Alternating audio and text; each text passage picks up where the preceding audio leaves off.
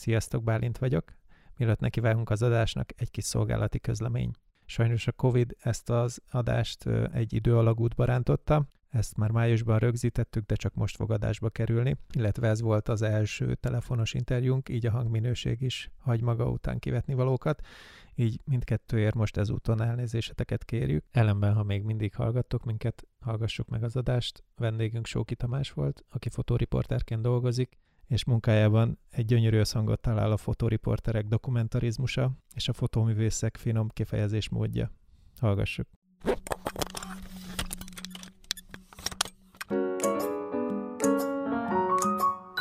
Annyit azért szolgálati közleménynek elmondunk, Jaj, hogy igen. ugyan ö, már vége van a karanténnak, viszont mivel még tartjuk a távolságot, emiatt nem a megszokott stúdióból és a megszokott hangminőségben jelentkezünk, hanem mindenki otthonról ö, nyilatkozik, vagy beszélget. Ezt nézzétek el A- nekünk. Köszönjük Igen. a megértést. Én például a háztetőn vagyok fönt, Ezt majd a posztol a nap képet. fényében. Így van, te vagy a legrosszabb helyen. Én a stúdió pincéjében ücsörgök. Szóval, sziasztok! Fókuszban a Fotós Podcast 5. epizódját hallgatjátok. Én Rotko Báint vagyok, műsorvezetőtársam Valuska Gábor. Sziasztok! Mai meghívott vendégünk Sóki Tamás. Sziasztok! Szóval Tamás, mesélj nekünk arról, hogy honnan indultál, honnan kezdted, mit csináltál ma, mondjuk. Hú, én elég korán kezdtem ezt, ilyen tizenpár éves koromban, 10-11 éves koromban megtaláltam otthon apukám fényképezőjét, egy régi Zenit XT-t, és megtetszett, hogy sok rajta a gomb, meg a tekerő, meg ilyenek. Azon sok volt a És, gomb? Uh, vett, Nekem úgy rémlik, volt hogy... rajta egy-kettő. Ilyen tekerő gyűrűk voltak, meg, Ne, meg uh, mindenfélét be lehetett rajta állítani. Igazából annyi, annyi tetszett rajta, hogy, hogy rajta három tárcsa, vagy négy, mindegyiken különböző számok, így nem nagyon volt összefüggés a számok között, és megtetszett ez a dolog. És vettem bele filmet, vagy hát anyukám vett bele filmet, és akkor elkezdtem erre fotózgatni. És uh, nem is egyszerűséggel megtetszett az, hogy meg lehet örökíteni így a pillanatokat. Aztán és azokat, azokat egy, igen. hol hívattad elő? Vagy azt, azt, azt hogy intézted az előhívást? Hát azt a helyi, helyi fotólaborba, Uh-huh. nem tudom, lehet-e mondani nevet, hogy Hát, nagy cég, helyi fotólabor, helyi, helyi szuper. Foto Plus volt a, a És ezt megőrizted még ezek? Megvannak még előre- ezek? Megvannak persze. Elég, elég egyszerű témák, amiket itt szerettem akkor. Szóval vonatok vannak lefotózva, meg tájképek, meg ilyen nagyon egyszerű dolgok. Alapvetően csak kattingattam, és játszottam azzal, hogy most ha ide tekerem ezt a gyűrűt, akkor mi történik, hogy ha oda tekerem, akkor mi történik. És így kíváncsiság vezérelt. Kaptam könyveket hozzá, meglátták a szüleim, hogy tetszik ez nekem, és, és kaptam egyszer egy digitális kis kompakt fényképezőt karácsonyra, de hát onnan meg volt a nagy szerelem, mert hogy mindenhol vittem, elfért a kezemben, és hát a 1024-szer valamennyi volt a felbontása, szóval nagyon jó minőségképet lehetett vele csinálni. Ez hatalmas hát idézőjelek, tetszett, ugye? hát- Igen, igen, igen, abszolút. Uh, még, még az volt, emlékszem, mentünk a tártába nyaralni, és hogy meg kellett állni egy fotósboltnál, és ki kellett iratni CD-re a képeket, mert hogy megtelt az összes memóriakártya, de hogy ez ilyen 128-as kártyák voltak, és az volt akkor a csúcs. És akkor, nem, akkor régen nem kártyaolvasóval, hanem CD íróval jártál? Hát a helyi boltba kellett menni, és akkor ki kellett. CD-re írni. Aztán, aztán gimibe valahogy sikerült venni egy tükörreflexes gépet, és akkor elkezdtem így fotózgatni magamnak. De az is digitális Aztán- volt már. Az persze digitális. Mhm. Uh, egy Pentax K200D volt az első tükörreflexes fényképező, és láttam az USA-ba képeket, és így nem igazán tetszettek nekem, és elmentem én is eseményekre fotózni, hogy kipróbáljam magam, hogy mit lehet ebből kihozni. Hát így visszagondolva elég botrányos képeket alkottam, de úgy tetszett, és akkor egy év után írtam a helyi újságnak, hogy, hogy sziasztok, itt van a portfólióm, fotós vagyok, szeretek fotózni, és szívesen segítenék nektek, hogy, hogy legyenek képek. Visszaírtak, hogy hát nincs, nincs hely most, de, de majd keresünk, hogyha lesz. És mondom, jó, hát biztos leláztak. ilyen egyszerűen, de hát egy fél év múlva fölhívott egy telefonszám, épp kicsöngettek az utolsó órámról, hogy, hogy hát a szerkesztőségből telefonál, és hogy, hogy emlékszek, hogy küldtem egy e-mailt, és most be lehetne menni, beszélgethetnénk erről a fotózásról. Bementem, megbeszéltük, hogy hú, tök jó, akkor el lehet menni szalagatokra fotózni, fizetnek is érte egy szörnyen alacsony összeget, de hogy fizettek érte 14 évesen, vagy 15 évesen, szóval így, így ez elég jó volt. Szóval akkor már 10, 14 évesen megkaptad az első hivatalos felkérést? Volt. Hát felkérés, hát hogy mondjam, Fizettek én érte. oda, hogy szeretnék. Fizettek a, a munkámért, a fotós munkámért, és hogy amikor írdatlan sokat dolgoztam Gimi mellett, akkor volt ilyen, ilyen 30-40-50 ezer forintos fizetésem akkor. Wow. Szóval, hogy, hogy ez így tényleg, most gim, gimnazistaként jó volt, hogy tudtam venni másik objektívet, meg fejleszteni, meg hasonló. Csak jártunk koncertekre, néha fesztiválra, az nem olyan nagy dolog volt, fesztiválra lehetett menni fotózni. De a koncert szalagató az így, így kezdett, hogy nem volt rossz, és akkor volt, amikor el lehetett menni autóversenyt fotózni, vagy nem is tudom, volt egy-két sajtóesemény, ami nem fért meg bele a, a fix főállású fotóriporternek, és akkor engem felhívtak, hogy lehessen, vagy lehet menni, és, és én meg mondtam, hogy hát van egy órám akkor, de hát lehet inkább elmegyek fotózni, pont odaérek úgy, hogy fix elkéretőzök, és akkor ment, ment egy évig, azt hiszem, vagy kettő, hát egy év, egy év volt, és utána így eldöntöttem, hogy, hogy akkor ez a fotós pályafutás tetszik nekem, és volt egy nyári tábor, egy médiatábor, ahol elmentem, mert akkor próbáljuk ki, hogy azt mondták, hogy ott vannak nagy fotósok, meg lehet tanulni, meg fejlődni, nagyon színvonalas tábor volt, és ott kezdtem, ez 11 nyarán volt, és hát annyira megtetszett a, az egész dolog, nagyon jó mentoraim voltak, csoportvezetők ebbe a táborba, hogy, hogy akkor már el is dölt, mert ugye tavasszal kellett felvételizni, vagy akkor kellett jelentkezni egy egyetemre, de akkor már így biztos voltam, hogy ez, ez nekem való hivatás, és ezt, ezt nagyon szeretni fogom. És ugye utána a BKF-re kerültem alapképzésre fotográfiára, ott azt elvégeztem, aztán volt egy, egy év szünet, utána elmentem Oméra mesterképzésre, aztán most itt vagyok egy évvel azután. Szóval így eltelt munkával, meg megtanulással az elmúlt kilenc év mondjuk. Ja, és azt elfelejtettem mondani, hogy nagyon szerencsém volt, mert az MTI-hez tudtam menni gyakorlatra, és tudtam, hogy nagyon hamar el kell mennem gyakorlatra, hogyha egyetem alatt szeretnék én kapcsolatokat építeni és találni munkát. Uh-huh. És elmentem az MTS gyakorlatra, ahol hatalmas szerencsém volt, mert a pécsi fotós pont nyugdíjba ment, amikor én ott voltam már egy fél éve. És ugye én Pécsi vagyok, ezért felajánlották, hogy akkor én oda tudok menni fotózni. Akkor az, az ott ilyen kihalásos, aktívan. kihalásos alapon működik? Igen, nagyjából úgy működik. Azóta azért sok olyan ember jött, akit hívtak, meg már variálódott a csapat, de, de alapvetően kialásos úton működik, és pont jókor voltam jó helyen, és hát, hát nyilván ez... jókor kell jó, jó helyen lenni, de az, azért sokat kell dolgozni. Így van. Ez egy jó időzítés volt. Tök jó. Igen. És akkor a Momme azért, azért ment a Momére, hogy, hogy a, egy picit kiszakadjak ebből a fotóriporteri világból, ami sikerült is, nekem nagyon tetszett. De és az hogy, hogy jött? Adott. Az hogy jött nálad, hogyha előtte végig report, riportot csináltál? Hogy, hogy, ah. hogy akkor mi ösztönzött arra téged, hogy, hogy, hogy egy más utat is megtanulj, vagy egy más utat is megismerj? Nekem nagyon fontos volt az, hogy mindig fejlődjek. Szóval amikor így látom magamon, hogy most egy fél éve ugyanazt csinálom, és hogy, hogy ugyanazt a szart lapátoljuk, akkor, akkor úgy gondolkozok, hogy most kell ez nekem, miért is csinálom.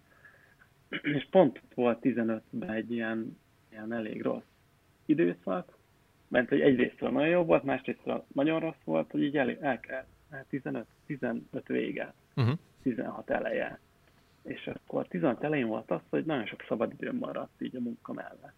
És nem tudtam mit kezdeni magammal, nem voltak így nagyon ötleteim, meg nem azt mondom, kiégtem ebbe, de elindultam arra, hogy ezt csak úgy rutinból fotózunk. És, és éreztem, hogy nem jó, nem jó, nem jó. Uh-huh. Hát mi mit tanulni kell. De hát most hova menjek?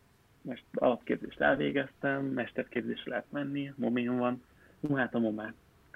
Hát az nagyon művészet, és nagyon, nagyon távol áll. És akkor pont egyik jó barátom jelentkezett oda, és így rá, hát nem is rávett, csak így... A Bence volt? Gondoltam, hogy hát Bence, Szintén Bence, igen, de ő, ő nem fotóra ment, hanem igen, ő. Igen.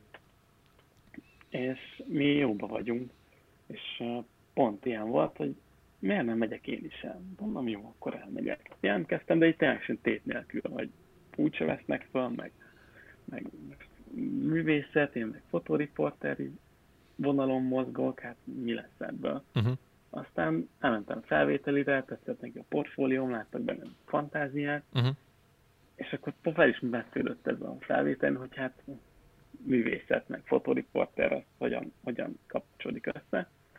És mondtam ezt, hogy nekem az a fontos, kiszakadjak ebből a kör, vagy nem is körből, csak hogy ebből a látásmódból, vagy gondolkodásmódból, uh-huh. és, és fejlődjek valamit. Most nyilván lehet az, hogy nagyon rossz, és feladom, és fú, nem sem, mert hogy nem érdekel meg, ez hülyeség. Hát az első fél év az ilyen volt, hogy, hogy nem értettem, hogy mi bajuk van. Szóval én csináltam hétről hétre újabb anyagokat, más meg, meg dolgozott egy anyagon fél évet, és uh-huh. hogy így tudod, hogy megcsinálom az anyagot, nem tetszik, nem, nem, nem tetszik. Hát Jó, de, nem, de közben nem, te már... Nem igaz. De, de te közben már aktív fotós voltál, tehát hogy te csináltad Persze. közben a riporteri anyagokat nyilván, is nyilván dolgozni kellett, Igen. hogy azt nem hagytam abba. De, és a fél év után így meguntam ezt, hogy nem tetszik, és nem, nem értjük egymást. Uh-huh. De így, úgy képzeld el, mint hogyha valaki, nem is tudom, idegen nyelven beszélne hozzá, hát és így, így átjön valami, de nem, a lényeg nem. Kimentem külföldre, Erasmusszal, Finnországba, uh-huh.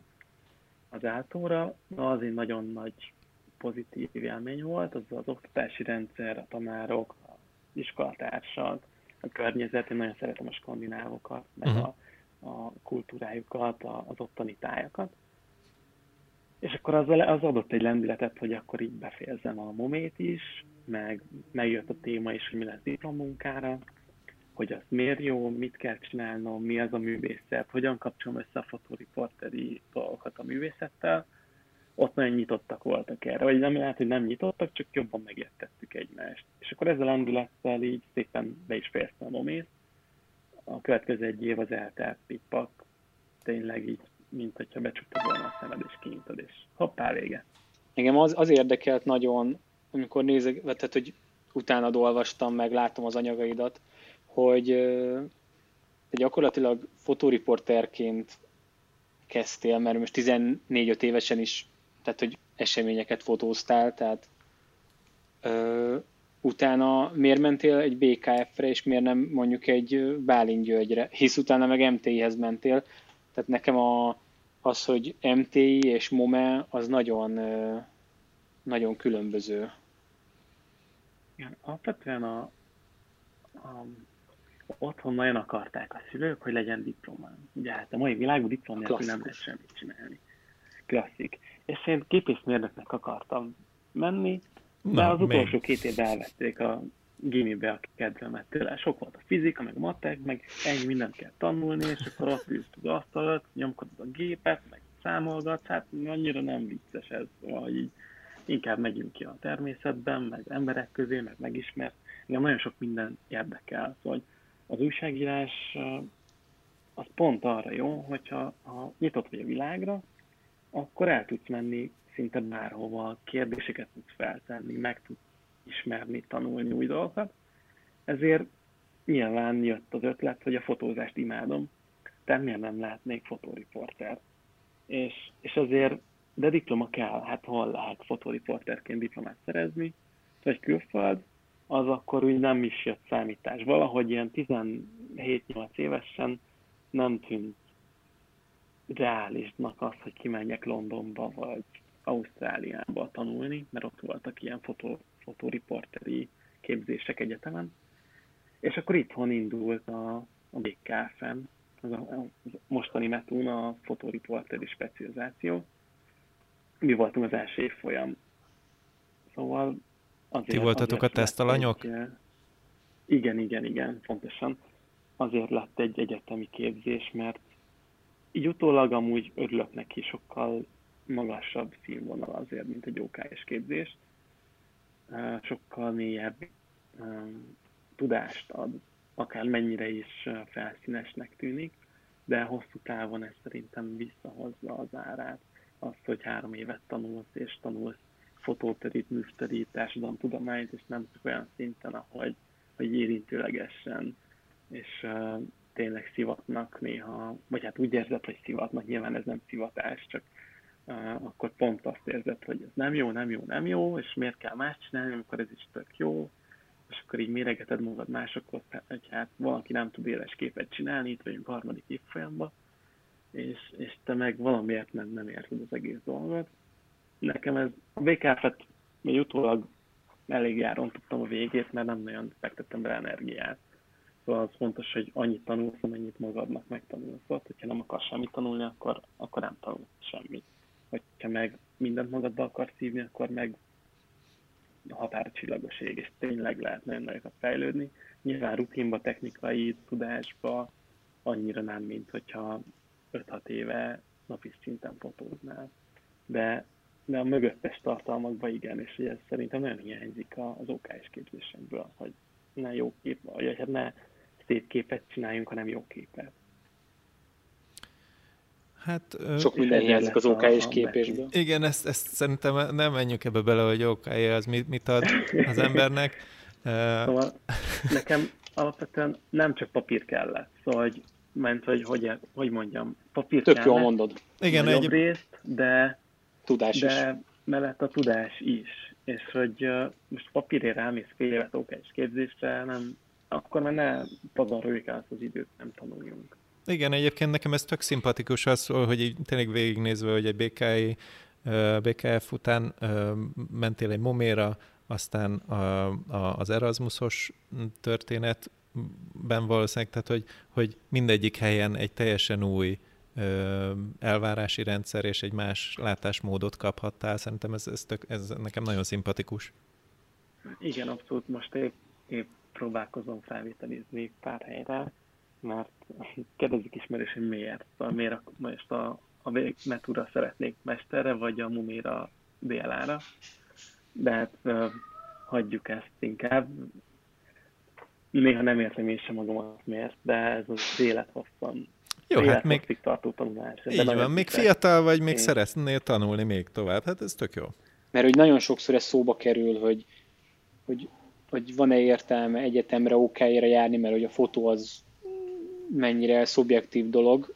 Én úgy, tehát hogy ö, tehát az egyetemi képzés az neked, úgy, úgy kérdezem most, hogy mit ad neked, hogy, hogy tehát nem tudom, a témavezető az egyetemen a Gulyás Miklós volt, és hogy tudom, Igen. hogy ő tőle mennyi mindent lehet tanulni, mert hogy én az ő suliába jártam annó, tehát hogy nekem ő volt a, a, az iskolának a vezetője, és ő volt a osztályfőnök, vagy nem tudom mi a jó szó, és, és elképesztő mennyiséget lehet tanulni egy jó, jó tanártól, hogy neked van olyan pillanat az egyetemen, amikor azt érzed, hogy tehát valami így hirtelen megváltozik, és sok, tehát hogy egy olyan impulzus ér, amitől több lesz minden, vagy más lesz minden?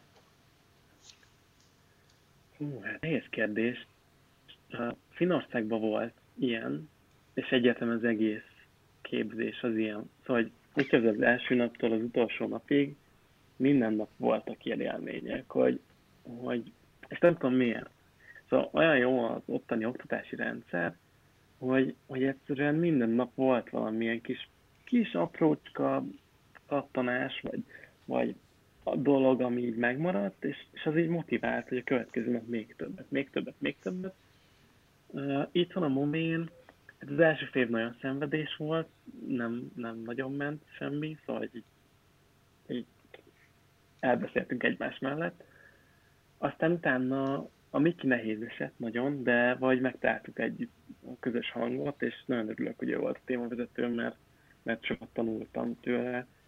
Egyszerűen ott is mondta, hogy még csináljak ezt, azt, meg még menjek vissza, próbáljam meg így, próbáljam meg ott, akkor mondta, hogy amikor így érezte, hogy kifújt a dolog, vagy túl sokat foglalkoztam, hogy picit pihentessük, szóval hogy nagyon, nagyon jó az, hogy ad valaki egy keretet, amin belül te tudsz így mozogni. És, és az a jó az egyetemben, hogy megvan ez a keret, ez egy nagyon tág keret, szóval, hogy így, így végnézed a munka és diplomunkákat, látod, hogy egyszerűen a végletek vannak, vagy hát sokféle véglet van, inkább úgy mondom.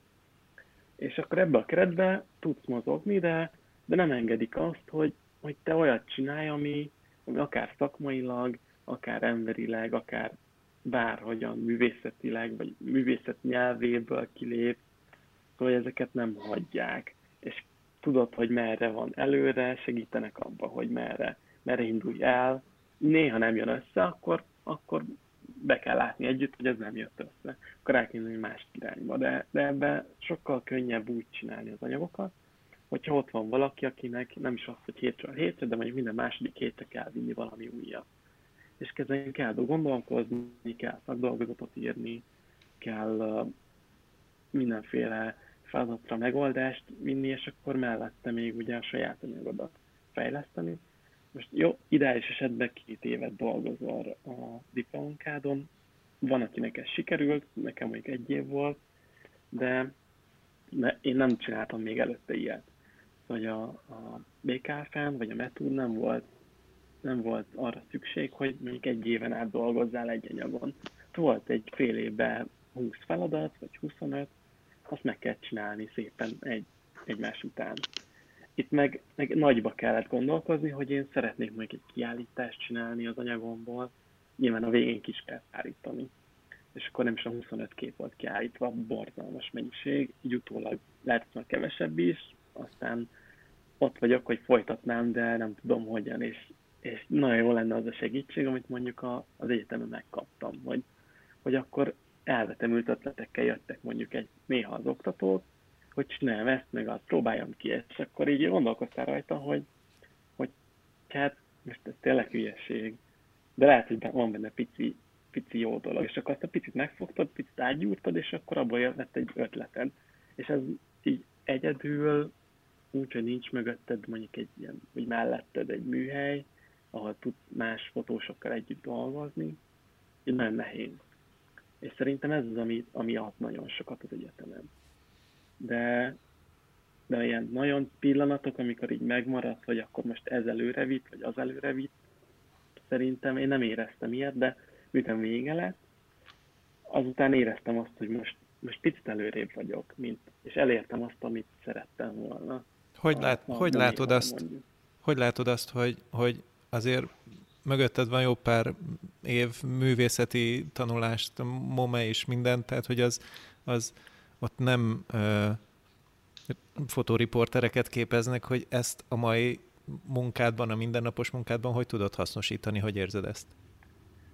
Én azt gondolom, hogy sokkal finomabban tudsz hozzáállni a, a képekhez, és, és elengeded ezt a, a fotóriporteri kliséket hogy, hogy nagy látószög alulról, akkor ragdát fekete-fehérbe, mert az biztos jó, vagy, vagy ez a csípőből fotózunk egy-két dolgot, mm, ennél sokkal érzékenyebben fordulsz a témákhoz, és majd nehéz néha, mert hogy azt érzem, van egy anyag, és neki, neki állok, meg kell, fel kell dolgozni, és így gondolkodsz rajta, és, és érzed azt, hogy kéne még idő, hogy még egy héttel több időt lenne, akkor ki tudnál találni azt, hogy vizuálisan hogyan kommunikálj abba a témába. Csak hát nyilván sajtóban ez nagyon nehéz, hogy, hogy most legyen még egy hét, az nagyon nagy luxus, de, de nem olyan felszínesek az anyagok, én úgy gondolom. De nem, ez nem mindig látszik ám a munkába, hogy a napi munkába ezt megmutatni, azt szerintem borzasztóan nehéz, és, és kihívásokkal teli. De amit nagyon-nagyon látok magamon, és hogy változott, az az, hogy gondolkodok anyagokban, hogy van egy téma, ami érdekel, akkor utána olvasok, keresgetek rá forrásokat, megnézem, hogy más csinált egy ilyen anyagot, akkor és neki dolgozni vele, és fotózok egy picit, utána hagyom ülepedni, akkor átnézem, fotózok még, és a, nem ilyen napi sajtós anyagokat próbálok feldolgozni. Szóval tavaly egy bányászas portrésorozatot készítettem, ami hát annyira nem lett jó, mint én gond, elgondoltam, de csak azért nem, mert még kellene rá idő. Szóval lehet, hogy még egy évet dolgozott rajta, és akkor lesz egy, egy tök jó anyag, ami, amiben van tartalma. Szóval nem csak fényképek, meg, meg uh, jó kompozíciók vannak, hanem mondani valója van, is van. És ez, ez hiányzik szerintem a sajtófotóból, főleg a pályázatok anyagaiból, hogy ilyen, ilyen nem azt mondom klisé mind, de hogy, hogy nagy rész ilyen már ismert uh, dolgokat hozunk előre, és, és mutatjuk meg újra, és megyünk neki újra annak, hogy, hogy van ez nagyon kifejezés, hogy nyomorpornó, és nagyon szeretik az emberek, főleg a fotóriporterek, hogy, hogy nyomorpornót fotózunk. Uh-huh. Én meg ezt, ezt valahogy sose tetszett, és a művészet pont arra jó, hogy, hogy meg tud fogalmazni a problémákat, anélkül, hogy belemenj menj ilyen témákba, vagy nem is témákba, a témákba is be lehet menni, csak máshogy nyúlsz hozzá az egész anyaghoz. Máshonnan indulsz el, ugye a, a kettőt így ötvözni kell, és akkor abban lesz a dokumentarista fotográfia. A Momén mondta egy nagyon jó szót, hogy alkotói dokumentarista fotográfia, mai napig nem tudom, mit jelent, de, de valahol lehet, hogy én is ezt mondanám arra, amit csinálok mostanában így magamnak. Nem nagyon szoktam ezeket publikálni, de, de egy év végén általában megmutogatom, hogy miket csinálok. Aztán ha valami jó, akkor nyilván az, az elő van húzva, de hogy nagyon sok olyan anyag van, amit csak így magamnak csinálgatok. És nem, nem napi sajtó. Szóval hogy nem az a, a oda megyek, lefotózom, kész van. Hanem, hanem tervezni kell, átgondolni, mit szeretnék vele mondani, üzenet.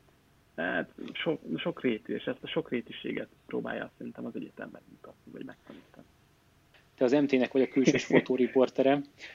Neked ez mit ad bele pluszban, mondjuk a munkásságodban, hogy te tudsz abban gondolkodni adott esetben, hogy kiadják az anyagodat, vagy te mennyi, tehát milyen százalékban dolgozol ilyen anyagokon úgy, hogy majd kiadja az MTI, mert látunk sok olyan projektet az MT-nél, ami egy saját projektnek indul, de végén kiadja az MTI, vagy te inkább magadnak dolgozol, és ritkán mondjuk megmutatod a képszerkesztőknek? Vagy ezt hogy kell elképzelni ott a munkádat? Ez nagyon változó. Alapvetően a napi sajtó dolgokat fotózzuk, az a 95%-a. Nagyon, rit, vagy hát nagyon ritkán van az, hogy csinálsz egy nagyobb anyagot, és akkor azt kimegy. Azon lehet számolni, hogy amit kiadnak, az megy külföldre is, főleg, hogyha jó, és hogy meg tudja állni a világ bármelyik pontján. Ez szerintem nagyon, nagyon nagy előny. Illetve, hogy, hogy az MP által úgymond mindenhol van bejárásod, mert, mert nagyon, nagyon egyszerűen el tudsz jutni helyzetre. Az nagyon nagy előny, hogy van bejárásod helyszínekre, és, és beengednek. Nyilván megcsinálod az MP-nek az anyagot, és, és jó anyagot adsz le, de gondolkodhatsz abban mellette, hogy akkor ebből az anyagból három-négy kép a saját sorozatokban teljesen jól működik. És akkor megcsinálsz sok-sok ilyen anyagot, és a végén összeáll egy egész rész. Szóval ilyen szempontból nagyon nagy előny, és bármivel támogatnak. Azt nagyon szeretem, hogy, hogy kitálok egy dolgot, hogy én ezt szeretném lefotózni. Például az egyetem alatt volt ilyen, hogy nagyon érdekelt a magyar nukleáris létesítmények. Így, így összességében, és akkor el lehetett menni az atomtemetőbe, az atomerőműbe, az uránbányához a kutatásokat lefotózni, Uh, nyilván nagyon sok szervezést igényel, de hogy be lehet jutni. Ez, ez mindenkinek egy nyerő szituáció, mert hogy hogyha engem érdekel egy téma, nyilván teljesen máshogy dolgozom fel, mint hogyha csak kiküldenek, hogy akkor fotót lehet. Ez, ez egy nagyon nagy előny. Tök jó. És hogy egy kicsit a, a, a napi aktualitásokat is behozzuk az adásba, te milyennek láttad az elmúlt két hónapot most? Hát nagyon sűrű volt.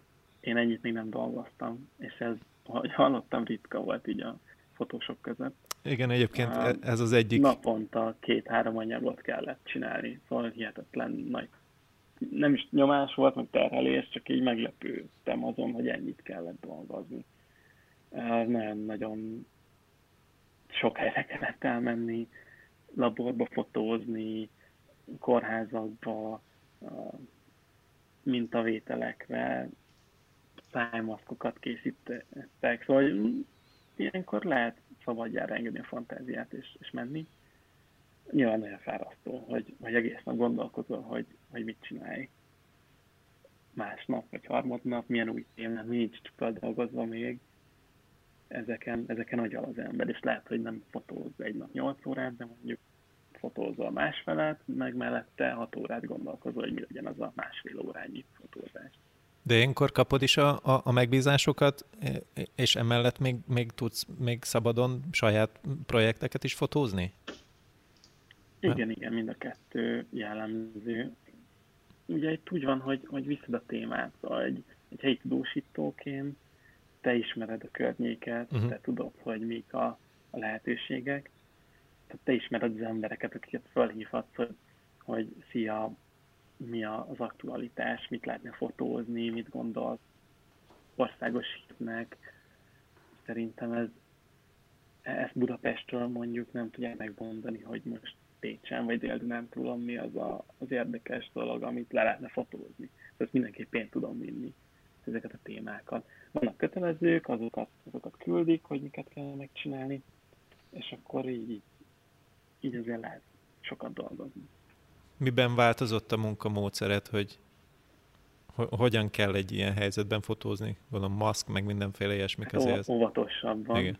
Uh, igazából józanész, így az, hogy honnan kezdjem. Szóval, hogy az volt a leges legjobb, hogy még a februárban sikerült elmenni egy víruslaborba fotózni, ugye megmutatjuk, hogy itt tudják kezelni ezt a dolgot, tudnak kutatni, meg amúgy is ezt kutatják már mióta készen van az a labor, szerintem ilyen 2008, 10, 10, 10 valamely, nem tudom pontosan, de nem is lényeges, szóval ők értenek ehhez.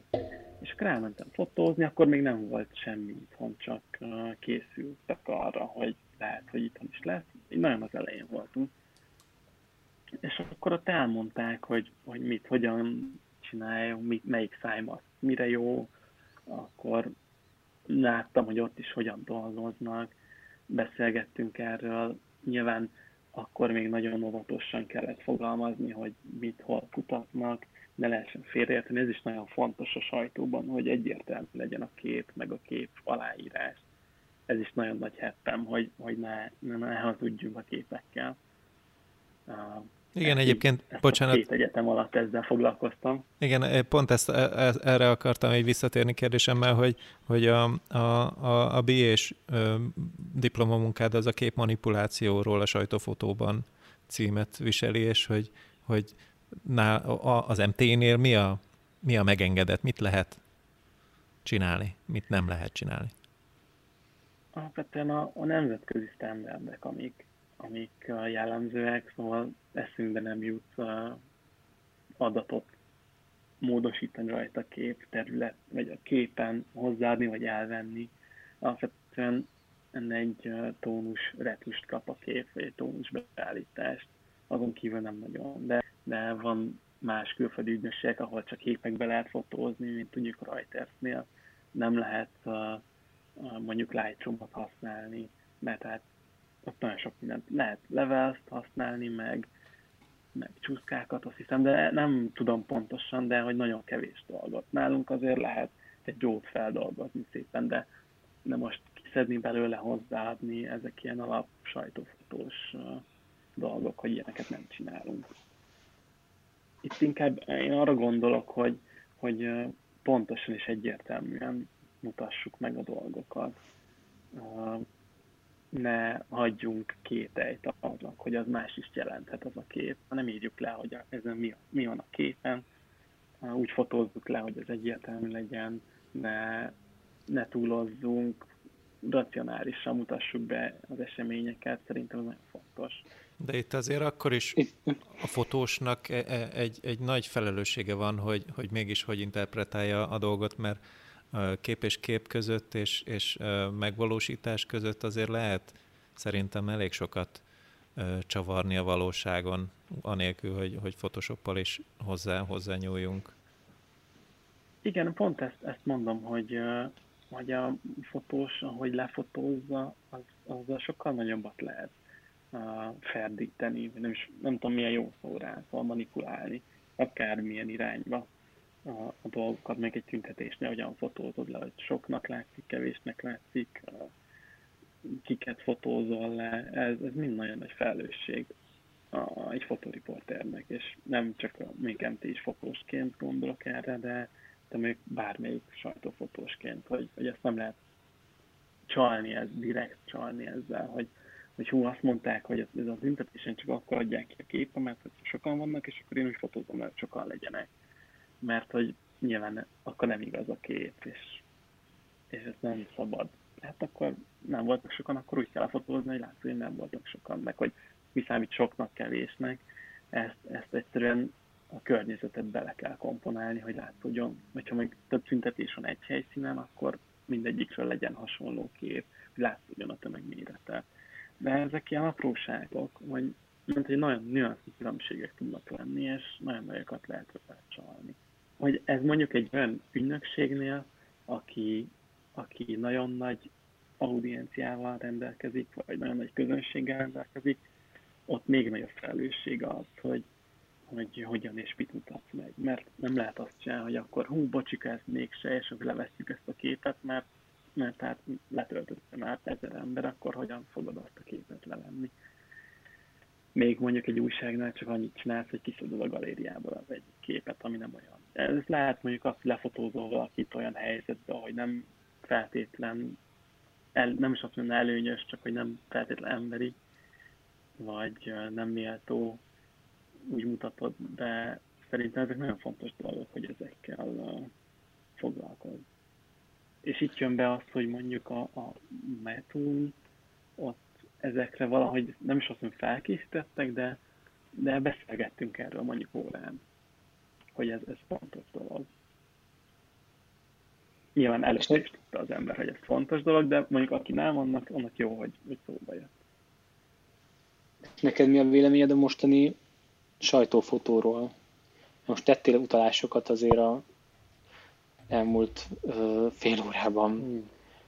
Hogy nem, nem így tudom, külső... Tehát nem, nem, de most arra gondolok csak, hogy mert most tök szépen megfogalmaztad igazából a sajtófotónak a lényegét, de hogy, és én abszolút egyetértek azzal, amit mondasz, csak hogy szerinted sajtóorgánumtól függetlenül ez mennyire, mennyire van betartva, vagy betartatva? Tehát, hogy te Meg, mint... hogy ki ellenőrzi hát, ezeket? Szerintem hogy... annyira nincs. Nyilván ez most ilyen elmehetünk filozófiai kérdésekben, hogy ki ellenőrzi. Önmagunknak kell. Szóval, ha este úgy fekszel le, hogy, hogy ezt úgy csináltad meg, hogy nyugodt a lelkiismeretet, szerintem az nagyon sokat számít. Nyilván van, aki le tud úgy is feküdni, hogy lehet, hogy, hogy máshogy mutatta meg, az enyém lehet nem lenne nyugodt, de, de ez mindenkinek az egyéni felelőssége. Én, én így gondolom. Szóval, ha a fotós nem ad ki olyan képeket a kezéből, amivel lehet manipulálni, akkor a, a szerkesztő se tud vele manipulálni, Persze. vagy a, az újság tulajdonosa se tud vele manipulálni. Jó, ez se feltétlen igaz, de, de... arra, hogy de ezt tök jól megfogalmaztad, szerintem. Ez, ez tényleg nagyon jó. Tehát én erre gondoltam, uh-huh. hogy uh-huh. ezt tök szépen elmondtad, hogy te hogy gondolod. Szerintem ezt, hogy betartani, nem lehet ezt, mert hogy annyira szubjektív az egész történet, hogy nem lehet azt mondani, most ez be van tartva, ő meg nem tartotta be, mert, mert hogyha onnan nézzük, akkor meg ő is betartotta, csak egy picit tágabb határokkal. Szóval ha meg azt mondjuk, hogy vannak határok, akkor meg az egésznek a szabadságát öljük meg. Szóval nagyon nagy nehéz kérdés. A, a sajtófotóra visszatérve, mert itt lehet, hogy félreértettem a kérdést először. A, ugye mi sajtófotóként sokszor a, a sajtófotó pályázatot is hívjuk, és azért én arra gondoltam először, hogy mondjuk a sajtófotó pályázaton milyen képek nyernek, meg hasonlók, az is olyan, hogy hogy sokszor nem feltétlen értek egyet az ottani dolgokkal, de ez meg megint a, az egész szakmát mutatja be, hogy, hogy éppen mi megy, meg hogyan megy, mit gondolunk a fotóról, a fotoriportról. és, és ezt a végignézed az elmúlt 20-30 év, nem is tudom, van-e 30, de 30 valahányadiknál tartunk.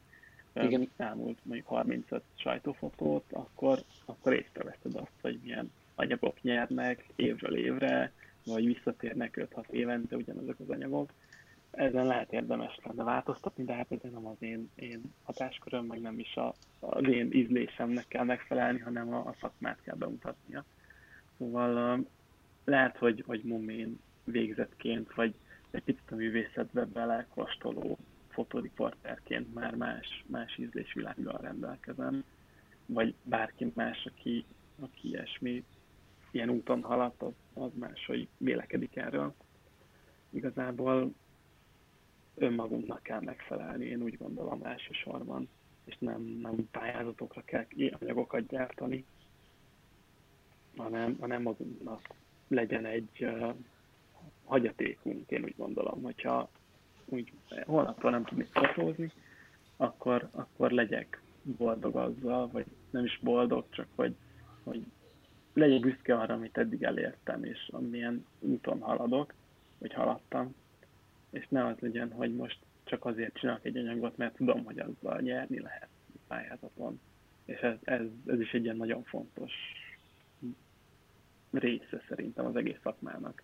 Mondtad, hogy, hogy mindenki önmagának fotózik, és ne, ne olyan anyag, szerinted olyan anyagoknak kéne készülni, ami, ami saját magunknak megfelel, és hogyha azt né, ha téged nézünk, a, a, a sok éves ö, fejlesztés, és most is azt mondod, hogy most azt nézed, hogy hova fogsz felvételezni, akkor úgy, úgy el tudom képzelni, hogy, hogy nap mint nap azért te emelgeted magadnak ezt a lécet, hogy, hogy te mit szeretnél önmagadnak.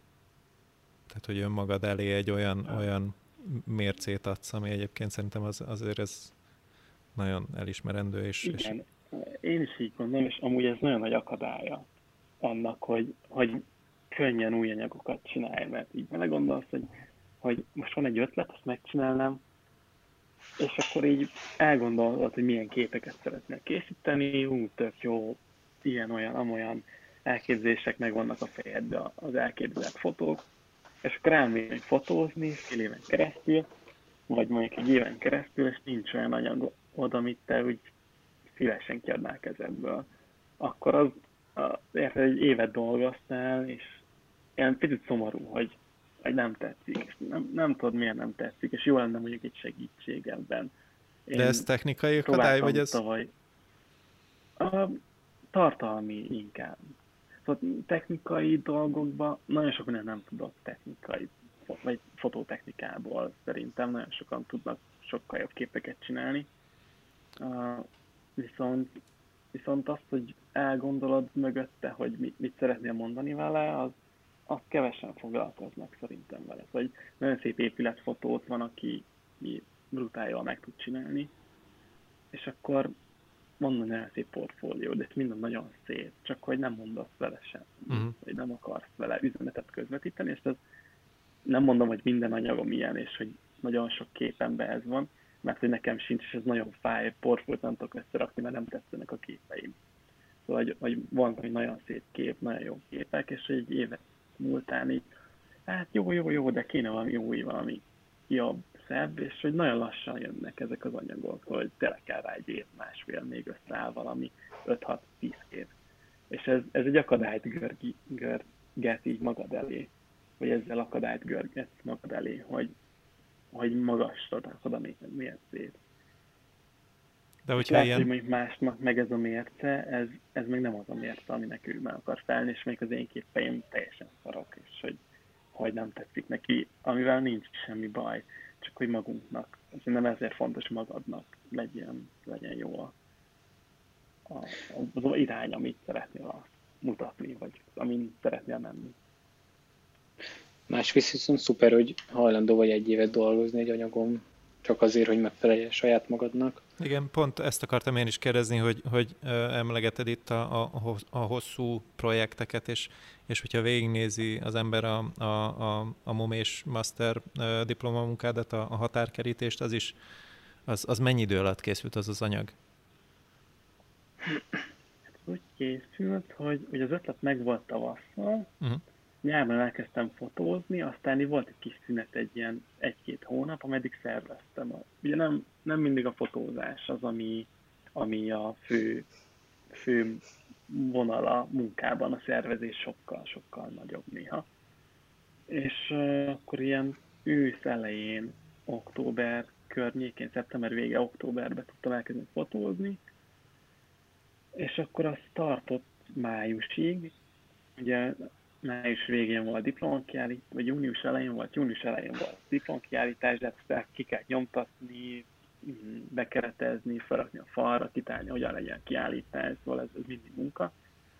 És olyan azt azóta is csinálom, nagyobb, kisebb-nagyobb lendülettel. Tavaly mondjuk egy hetet sikerült, nem is, hát több mint egy hetet sikerült lent lenni a határon. Akkor mondjuk volt egy Budapest fotó review, azt hiszem ezt hívják. Volt egy review, ahol találkoztam egy Magnum fotóssal, és beszélgettünk a kerítésekről, én meglattam, és megmondja, felhívott, nem is tudom, valahogy a nyáron, hogy akkor ő jön-e, és vigyen már körül, mert én ismerem a helyeket.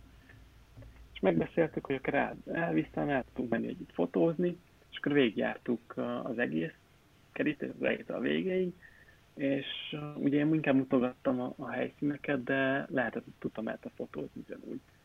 És ő, ő mondjuk még az ő képeit, teljesen más látásmód, teljesen más érzékenység, és, és nagyon sokat lehet bele tanulni, hogy tudunk egymás mellett úgy dolgozni ugyanazon a helyszínen, hogy nem mondod meg, hogy ugyanazt készültek a képek. És szóval ő is nem is tudom hány évet csinál egy anyagot európai határkerítésekről, falakról, elválasztó elemekről, és akkor így lett mondjuk azt, hogy tavaly tudtam dolgozni a, a, a kerítésen. Egyébként meg nem, nem sok idő van ilyeneket, szóval havonta egy-két napot rászán az ember, akkor, akkor az már tök jó. Szóval nem úgy kell elképzelni, hogy most minden nap ezen dolgozol egy évig.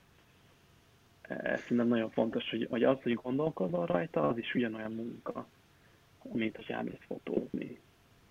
És milyen inspirációt tud adni egy magnumos fotóssal egy közös munka? Vagy nem, nem tudom, hogy hogy hívjuk. sorolni reggelig. Uh, mert ez egy ilyen kiadhatatlan lehetőség, meg tűnik, amikor rácsörög egy magnumos fotós, hogy vidd el.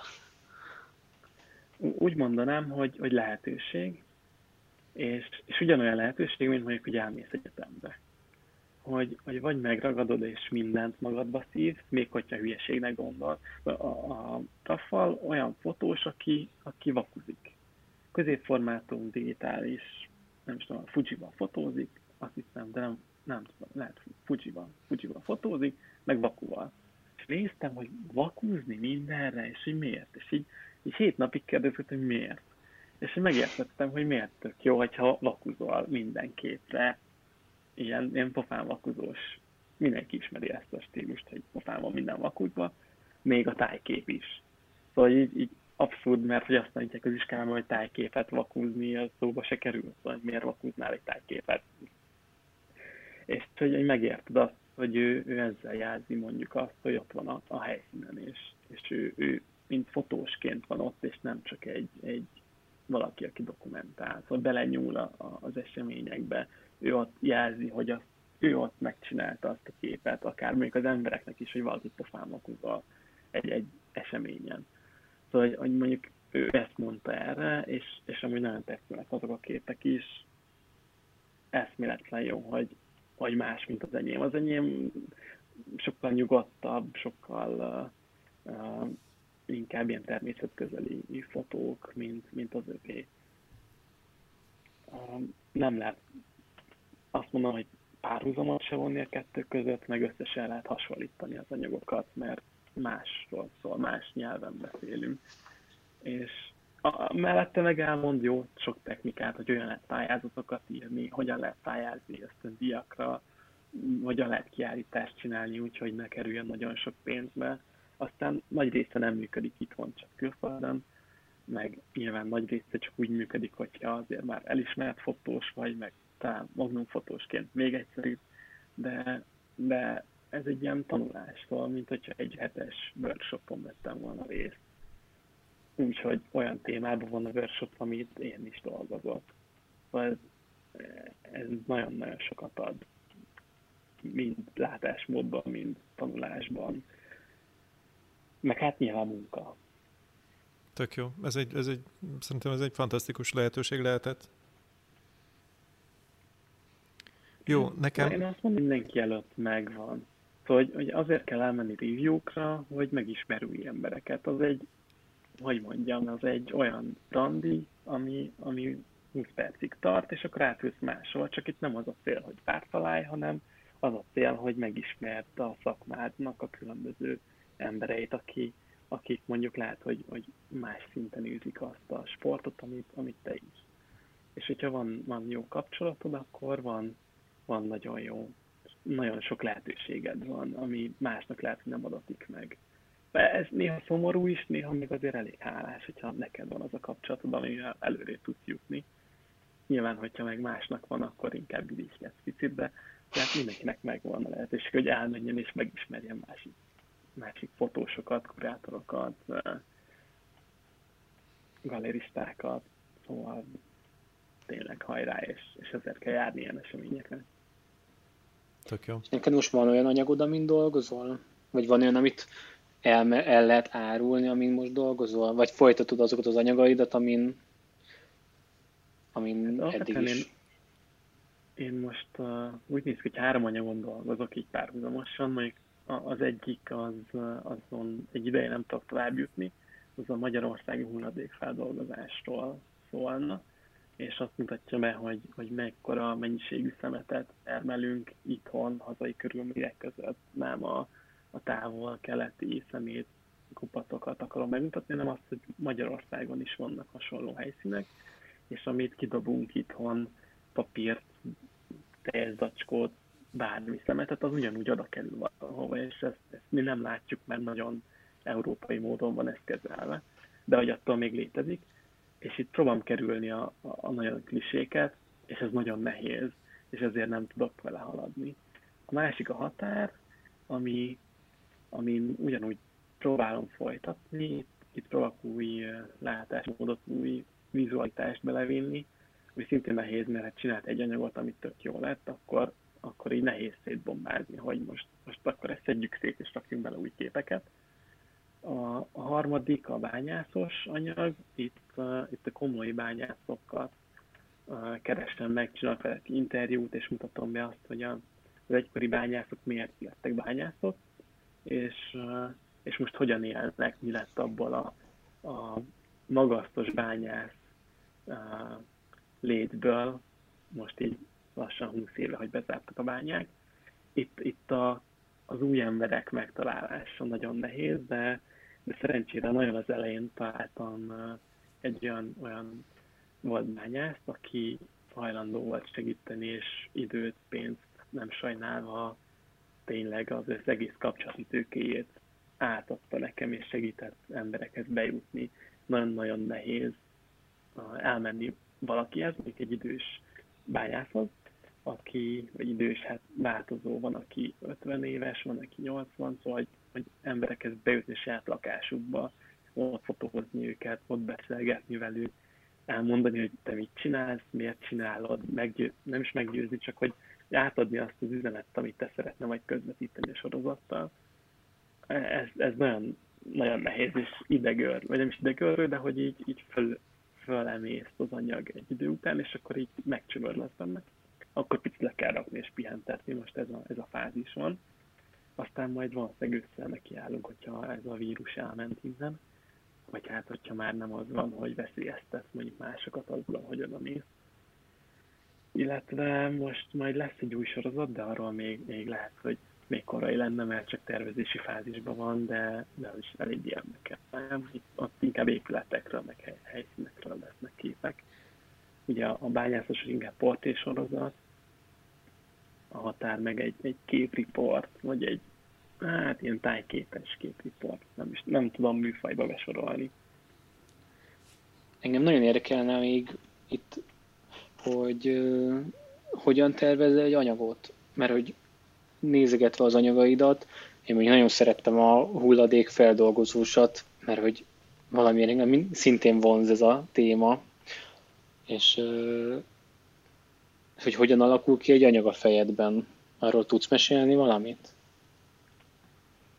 Én úgy szoktam ezt csinálni, hogy nézegetek képeket, és van egy nagyon jó plugin a böngészőbe, ez a, van egy Exposure nevű oldal, és ennek van egy olyan plugin, hogy amikor megnyitsz egy új oldalt, akkor egy képet dob ki, és mindig másik képet. És nagyon anyagot lehet találni. És hogyha megtetszik valami, akkor utána nézek, hogy még itthon hogyan lehet ilyet fotózni, vagy van-e ilyen itthon. Uh, nyilván nem lemásolni akarom, csak érdekel a téma, akkor valahogy meg szeretném közelíteni. Vagy egyszerűen a másik opció, hogy, hogy hallok valahonnan egy ötletet, vagy, vagy látok, meglátok valamit, mondjuk uh, épp nemrég autóztam Pécsre a hatos úton, és Dunajváros után van egy nagyon iszki repülőtér, egy, egy MiG-21-es áll ki a földből, így 60 fokkal fölfele az égnek, és így nagyon ott maradt ez az éra, ez a, a nem is tudom, az 80-as, 90-es évek feelingje van meg nekem. És azt jutott, hogy erről lehetne csinálni sorozatot, mi az, ami így megmaradt ilyenekből, és akkor gondolkozom, hogy hát jó, de hogy ezen kívül mit akarok vele mondani. És akkor így bennem olyan fejembe, motoszkál, átgondolom, eszembe jut új, új ötletek, akár a, a mondani valóhoz, akár képileg, és akkor ezeket így összegyűjtöm. És egyszer csak nekiállok fotózni. Akkor megjött az a motiváció, hogy na most akkor elmegyek, és a fotózom ezt, meg ezt, meg ezt.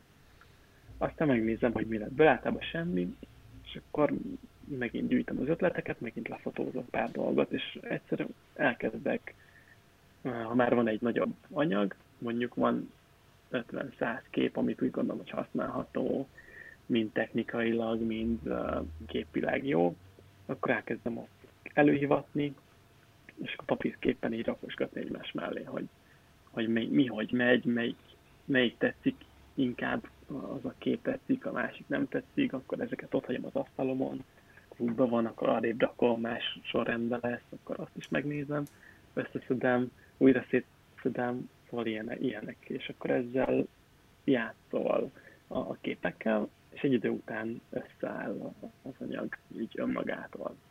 Nyilván nem önmagától, de az, hogy foglalkozol vele, az sokat segít. Mennyire, tudod, mennyire veszi el a kedvedet az, hogyha csinálsz valamit, és menet közben azt érzed, hogy ez nem működik? Eléggé. De akkor le is állsz vele, vagy átgondolod és átformálod, mert hogy mondjuk érdekel a téma, ezért mindenki meg szeretnéd valósítani? Általában ilyenkor lerakom egy picit. Akár egy-két hétre, akár hónapra, fél évre, évre, simán lehet rakni, nem fog elmászni az a kép. És lehet vele foglalkozni később is. Szóval, hogyha olyan a téma, hogy nincs aktuál, úgymond nincs aktualitása, szóval, hogy még nem a koronavírusra akarsz foglalkozni, most így hirtelen, hanem, hanem teljesen független témával, az, az lehet, hogy két év múlva is ugyanolyan érdekes lesz, mint most. Szóval nem, attól nem kell félni, hogy, hogy a, elvész a, a, a dolog. Azért nehéz azt, hogy lerakod, és akkor újra elővenni, vagy, vagy ha nem sikerül, nem jött össze az egész, akkor hát néha azért ott hagyom, szóval nem, néha volt olyan, hogy nem, nem foglalkoztam vele többet. Aztán eszembe jut, hogy hát azért lehet jó lenne. Néha így ráveszem magam, hogy fotózzak valamit. Számomra ez tök jó minden. Bár te itt vagy? Én itt vagyok, én, én, én tök jó, én is teljesen el, elgondolkoztam. Nekem közben egy, egy, egy jutott eszembe, hogy amit mondtál, hogy, hogy néha tökre hiányzik az, ami a, a én is volt, hogy, hogy témavezető bemondott olyan ötleteket, ami, ami, ami neked nem fordulna meg a fejedben, és mondtad, hogy, hogy jársz portfolio review-kra, hogy, hogy ezen kívül szerinted mit lehet, vagy, vagy, vagy van-e ajánlásod, hogy hol lehet, mit lehetne ezzel tenni, hogy akár összeülni fotósokkal, vagy ilyen fórumok segítenek neked ebben? Pontosan ez, hogy hogy ha vannak olyan fotósok, olyan barátaid, ismerőseid, nyilván szakmabeli, szóval, hogy nem, nem a barátnődet kérdezed meg arról, hogy fiú, ez már hogy néz ki a sorozat, vagy szóval ő azt fogja mondani, hogy ez tök szakma, szép. Persze. Szóval hogy olyan szakmabeli, akiben olyan szinten megbízol, hogy, hogy nem fogja azt mondani, hogy ez tök jó, csak azért, hogy ne bántson meg, vagy csak azért, hogy, hogy neked kedvezzem. Szóval ilyen emberekkel össze lehet ülni, meg lehet neki mutatni, ha van mondjuk tanárod, akivel jóban vagy, el lehet hozzá menni, meg fel lehet hívni, hogy figyelj, van egy sorozatom, tök jó lenne segítenél, ránéznél, és hogyha, hogyha olyan kapcsolatod, akkor nyilván bele fog menni, és azt fogja mondani, hogy ez tök jó, ezt még ezt meg lehet csinálni. Nyilván, hogyha egy brutál anyagot odaraksz, akkor lehet, hogy legközelebb nem fog eljönni, de, de én, én próbáltam csinálni egy ilyen kis közösséget, a, ami, ahol ilyen különböző stílusú fotósokat, de mindenki fotóriporter próbáltam összeszervezni, csak nem nagyon jött össze. De lehet, hogy, hogy többet kéne, többen ügyet kéne belefektetni. Vagy, vagy hát... Hát kell csinálni egy ilyen mastermind csoportot erre, igen, ez tök jó egyébként. Hát csak azt, hogy néha van olyan, akivel emberileg nem lehet együtt dolgozni, aki meg szakmailag. És nehéz így összegyúrni azt, hogy ki lesz az a tíz ember vagy 15, akivel lehet így jól dolgozni együtt. Főleg, hogy egy korosztály, hogy legyen mondjuk egy korosztály. Nekem az fontos volt. És hát majd lehet lesz egy következő etap, és akkor lehet jobban sikerül. Ezek a nem is nem kudarcok, csak a próbálkozások, amik, amik nem jönnek össze, és akkor neki kell futni még egyszer. Szerintem mindenképp olyan fórumot kell erre találni a, a két nézegetésre, ami, ami hiteles. Vagy úgy hiteles, hogy nem, nem azért mondunk valakinek valamit, mert ő valaki, hanem azért, mert én úgy gondolom, hogy ez a kép az nem jó, akkor én azt megmerjem neki mondani, hogy a fiú ebbe a képbe ez meg ez nem tetszik, szerintem a másik jobb lenne oda. És nyilván az ő dolga, hogy ezt elfogadja, vagy nem, meg ő rakja ezt a végén a sorozatot, nem én, de lehet ötleteket adni a másiknak. És, és próbálunk úgy hozzáállni a másikhoz, hogy nem féltékenykedünk, hogy ú, csinált egy jó anyagot, ezzel nyert valamit, vagy épp felvették egy ösztöndíjra, vagy kapott pénzt azért, vagy elnyert egy olyan pályázatot, amit amúgy én is elnyerhettem volna, de inkább ő kapta, szóval, hogy ö, ilyen, hogy is mondjam, feltétel nélkül támogatjuk a másikat, és ezt nehéz, nehéz megtalálni ezt a közeget. Ebbe is belement én, az a, a like vadászat? Hogy like, lájkolja like-ér? Igen, igen, az abszolút, meg az Instán kövess be, mert akkor én is bekövetlek, meg ír jókat a kommentbe. Ez nagyon megy, de nem feltétlenül gondolom azt, hogy szakmailag előrébb vigy. Mm. Szerinted ez működhet Magyarországon, vagy akár ebben a szakmában? Én egyre inkább azt, azt érzem, hogy nagyon sok olyan ö, nem az irigykedés a jó szó, de igazából igen, hogy ha nekem nem jó, akkor neked se legyen jó, ha lehet, hogy sokkal jobbak a képeid neked, mint nekem, de csak azért sem fogom elmondani, hogy ezt így csináld, mert akkor te jobb leszel, mint én. Hogy nagyon sokszor én ezt érzem, akár fórumokon, akár ö, oktatásban is nagyon sokszor éreztem azt, hogy azért nem adunk át valami tudást, hogy ne legyen jobb, mint én. Szerintem a, itt... kell esni. Szóval, hogy, hogy én ezt úgy gondolom, Értem. hogy ezen, ezen túllépsz, hogy, hogy nem, te nem biztos, hogy jobb vagy, mint én, meg én sem vagyok jobb, mint te, hanem ugyanazon az úton megyünk. Igen, de nincsenek ilyen körök. Egy irányba.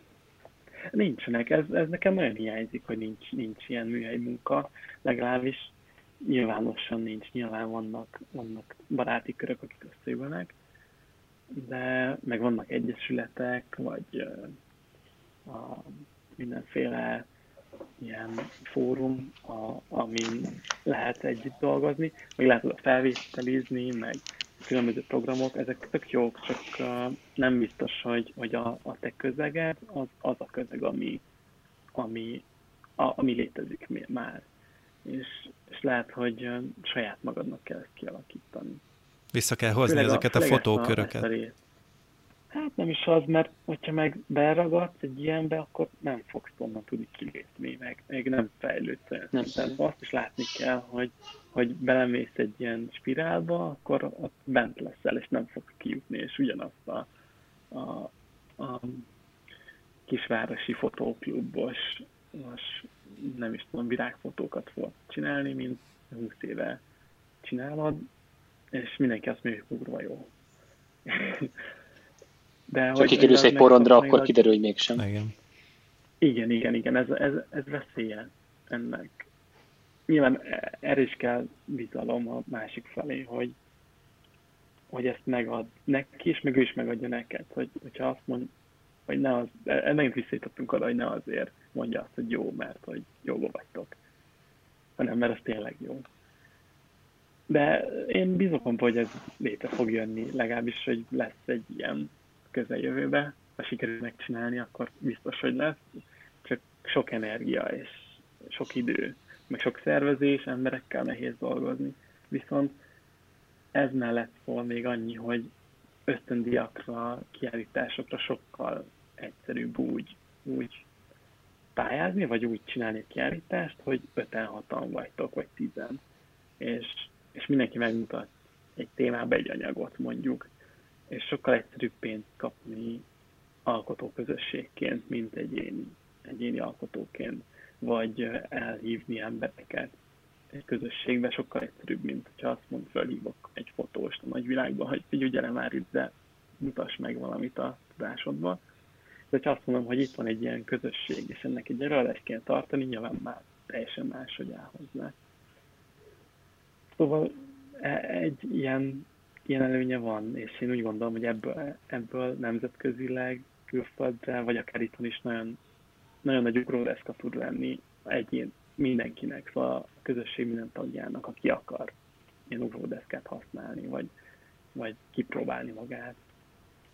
Ha végignézünk a munkáidon, te mire vagy a legbüszkébb, amiket eddig letettél az asztalra? Mi, mi az, ami a legjobb szerinted? Hát én... Jó kérdés. Én inkább arra, hogy honnan, hová jutottunk el, vagy arra az egészre, amit így tudok prezentálni. Arra vagyok büszke, hogy nagyon sokféle anyag van, sok felé fotóztam. Nem is az sok felé, de hogy, hogy sok helyen kipróbáltam magam. Szóval sportfotózás mellett portrék is vannak, azért van egy-két tájkép, vannak, van egy-két ilyen nagyobb anyag, napi sajtóból is vannak ilyen, ilyen news, vagy hírképek, um, szóval erre a sokszínűségre, de erre nehéz portfóliót építeni amúgy. Uh-huh.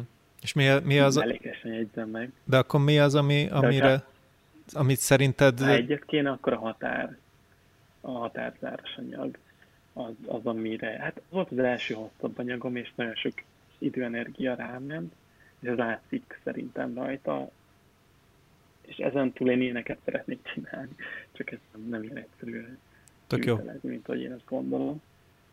Pont ezt akartam kérdezni, de, hogy... De ez a határ, határzár. Igen, hogy, hogy melyik az a munkád, ami akkor, vagy amik, amit szeretsz, és szerinted most jelenleg meghatároz téged, de akkor ezt meg is válaszoltad. Igen, igen, ez egyértelműen ezt, ezt mondanám. Jó, és akkor ha, ha már a, a legbüszkébb, akkor, akkor mi az, ami, ami a, egy, egy negatívum, ami az eddigi munkát során el, előbukkant? Hmm. Ami publikus. Amire szomorúan gondolsz vissza. Így van. Hát van egy csomó anyag, ami a napi sajtóba megy, és, és vagy a körülmények, nyilván nem a körülményekre akarom fogni, vagy nem, nem tudtad hozni azt az elvárható minimális szintet magadtól, amit, amit így elvárnál. És akkor látod, hogy basszus, itt a kompozíció is rossz, ami technikailag se a leg, legjobb. És néha látsz egy képet, oda van írva rá a neved, és hogy hú, ezt én csináltam, hú, Isten, és így fogom a fejemet, hogy igen, kiment a kezem közül. Nyilván akkor van ilyen, azért tegyük ezt hozzá, hogy, hogy van olyan, hogy fotózol, és rá 10 percre kell küldeni a képet, vagy 5-re, vagy még fotózol éppen egyik kezedben, a másik kezedben ott a laptop, és, és küldöd a képeket. Nyilván meg lehet telefonról csinálni, meg hasonlók, csak uh, jobban szeretek laptopon dolgozni. Hmm. És akkor van olyan, hogy benézel egy-két képet, vagy, vagy utómunkába, vagy éretlen lett, vagy bármi, mert hogy gyorsan dolgozol, és átsiklasz a, a részletek vele. Uh-huh. És akkor vannak ilyenek. Nem tudnék kiemelni egyet, de sok van, ami így, így nem vagyok legbüszkébb. És hogyha már így a, a kézből dolgozás, laptop, meg, meg fotózás közben egyébként tökre pont idevág, előző vendégünk van Zoltánnak a kérdése, hogy, hogy te mennyire érzed azt, hogy a mobiltelefonok előretörése bármilyen hatással is lenne a munkádra? Annyiból érzem, hogy néha fognám a telefonomat, és azzal fotóznék végig egy eseményt, vagy egy bármit, amit kell. És az megfelelő minőség meg benne? lehet csinálni. Ah, tök jól meg lehet csinálni. Minőségben is jó, mert egy képminőségben nyilván nem hozza azt, mint egy tükörreflexes fényképező, vagy egy profán, hogy mondjam, profi fényképező. De egy MT hírfotónak az, az tökéletesen megfelel, nem? A helyzettől függ, de én úgy gondolom, hogy igen, nyilván van a telefonnak korlátja. Szóval, ha lemegy a nap, akkor már azért vagy kevés a fény, vagy rossz a fény minősége, akkor, akkor az már bukó. Szóval, hogy akkor esélytelen mobillal fotózni. Viszont van olyan, hogy én is csak azzal fotózok így magamnak, mert hogy bőven elég. Nyilván kiállításra nem viszed el, de neten tökéletes. Szóval én úgy gondolom, hogy a szakmára nem fog veszélyt jelenteni, mert aki kezeli azt a fényképezőt, az, az számít, nem a, a technika. Mm. Tök jó. Még egy kérdésem lenne, így zá- záró kérdésként, amit az elején még a Bálint kérdezett, csak nem tudom, hogy arra válaszoltál hisz elment a hangom, hogy ö, többször fölmerült itt a podcastek alatt az, az a kérdés, hogy te mit gondolsz arról, hogy az önpromó, tehát hogy te promotálod-e magadat, vagy most már van annyi a portfóliódban, vagy, vagy már olyan szinten, hogy már nem kell megosztanod a világgal mindent azért, hogy keressenek téged, hanem igazából már így is van annyi munkád, amivel te boldog vagy. Remélem érthető a kérdés, amire gondolok. Meg, persze, megválaszolni, mivel van egy fix, vagy hát fix, tehát van egy fix külsős munkám, és ez nehéz, elég bután hangzik, de hogy ez a fix az mt külsőzés, ezért annyira nincs szükségem arra, hogy promotáljam magam, viszont, viszont ha nem mutatod meg azt, hogy te mit csinálsz, akkor az emberek nem fognak róla tudni. De mindenképp fontos az önpromó, viszont túlzásokba is lehet esni. Illetve ami fontos, hogy legyen honlapod, mert az alapján tudok megtalálni, és teljesen random ügyfelek jönnek be azért, mert látták honlapomat, és, és megtetszett nekik az anyag. Szóval, hogy, hogy ez nagyon fontos szerintem fotósként, hogy legyen egy saját dedikált oldalad, ahol meg tudnak találni. Instagram? Ne csak Behance, Mit? vagy Instagram. Hát lehet, hogy ez is működik, de szerintem azért ad egy minőséget, hogyha ha te építed fel az egészet, vagy, vagy úgy ad a minőséget, hogy a munkádnak az igényességét nem mutatja azt, hogy milyen a honlapod. És mindenhol ugyanazt lehet... kell, mindenhol ugyanazt kommunikálod? Mm, hát az Instagram az már, hát van. Igen, Instagram, egyébként pont erre akartam kiukadni, mert végignéztem az Instádat, amit nagyon klassz, kb. 2013-ban volt az Aha. első posztod. Hát az ilyen privát, meg igen, igen. az csak utazásról. De a végére az teljesen kitisztult, ilyen utazásosra, tök jó, igen. És hát az elején sok mindent lehetett találni, de azt nem akartam letörölni, mert az is hozzám tartozik csak azért, a marketing szempontból az, az jó, vagy ment, hogy, hogy jó, hogyha egységes, attól még az előzmények ott maradhatnak. Igen. Mert, mert mutat valami személyeset is abból, amit te oda felraksz. Néha van mellett egy munka bemutató, az inkább portfólió, de hát most már beanyagoltam azt is szerintem. Jó, hát most azért az elmúlt két hónapban volt mind dolgoznod. Persze. Igen. Hát előtte is egy picit, de igen, azért volt, volt kell foglalkozni.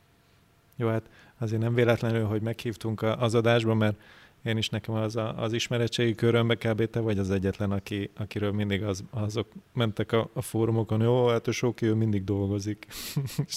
Most kb. én az elmúlt két hónapban itthon ültem, de tökre örülök, hogy te, igen, hogy te tökre... Mi se bírjuk. Igen, e- e- ebben nem menjünk bele most, itt pont a, a végén, mert ez még, még másfél óra, de igen, e- ez, ez elég nehéz időszak, de, de valószínűleg te, tehát, hogy te még folyamatban dolgoztál, tehát hogy te ebből nem sokat érzékelhetsz, ami, ami a, a fotósoknak nem, most, most kb. szerintem a 80 százalékával, ami történt, de... Abszolút kívülállóként tekintek egy-két dologra, és így, így nem is értem néha, mi történik. Igen. Hát nyilván beszélgetsz valakivel, előjön az, hogy mégis mik voltak, és akkor a, mindig az jut eszembe, hogy, hogy miért, nem, miért nem állunk több lábon. Utána meg főleg, hogy tudjuk, hogy hogy egyik pillanat a másikra az összes munkánk el tud tűnni, akkor, akkor keressünk olyan dolgokat, amiből lehet mindig pénzt csinálni, úgymond de ez tényleg más, más téma. Igen, ez egy hát nagyon érdekes, ez mert, csak... mert pont e- ez, ezen én, én nekem a, a, az elmúlt két hónapom agyalása kb. mind erre vezetett, hogy azt hittem, hogy több lábon állok, de konkrétan kiderült, hogy nem. és, és most nekem ez a nagy, nagy, nagy, nagy, nagy, nagy tervem, hogy, hogy, hogy valamit olyat produkálni, hogy, hogy, hogy tényleg több lábon álljon a vállalkozásom, mert így most így 40 fölött már én nem ezen akarok görcsölni, amit most az elmúlt két hónapban prezentáltam. Mondjuk én meg azt éreztem, hogy két lábon állok, mert fotózom és videózom, de én az egész... Mind a kettőt kirúgták.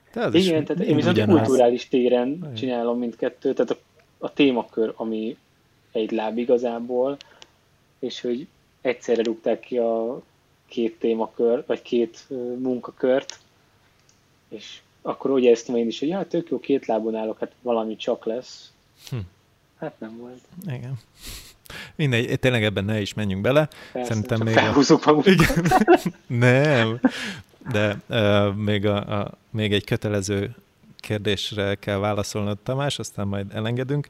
Uh, van a Fókuszban a Fotós Podcastnak egy, egy uh, különlegessége, hogy, hogy minden adásból szeretnénk a, a nézőket is ellátni egy olyan ötlettel, egy olyan trükkel, ami az aznapi interjú alanyunktól jön, tehát hogy most halljuk azt a, a Sóki Tamás féle trükköt.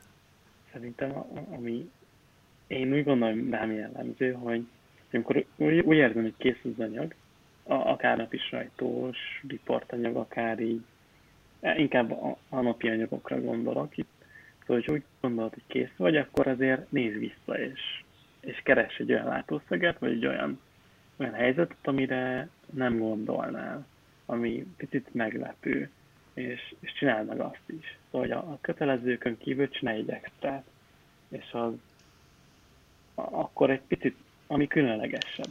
Bármit lehet. Csak hogy ne a, ne a kötelezőket csináld, és hogy ezt az egyet, ezt, ezt tarts be, hogy mindig kell egy extra. Egy extra látószög. Ez tök jó. Igen, vagy Ez... egy extra, extra kép. Inkább kép, mint látószög. Mm. Ez tök jó, ez nekem nagyon tetszik. Ezt, ezt fölírom teendő listákban. Már múltkor, mi volt múltkor? Valamit megint, amit, amit, ami nagyon tetszett, és, és arra is ugyanezt mondtam, hogy ez tetszik, és majd fölírom. De akkor nem írtad fel. Úgy tűnik. Igen, de ez tetszik, ez az extra kép. Jó, Tamás, nagyon köszönjük, hogy, hogy köszönjük szépen, eljöttél köszönjük. hozzánk virtuálisan ebbe a helyzetbe, de, de nagyon köszönjük, nagyon klassz, amiket mondtál, és ez volt a Fókuszban a Fotós Podcast ötödik epizódja. Ha hallgattok minket még mindig, akkor megtehetitek azt is, hogy csatlakoztok Facebook csoportunkhoz, lájkoljátok, és értékelitek a podcastot, adjatok öt csillagokat, osszátok meg ismerősötök között, hogy, hogy minél többen ha, ha, ha, hogy minél, Hallhassák. Több, hogy minél többen hallhassák. Rotko Bálint voltam. Sziasztok! Sziasztok! Sziasztok!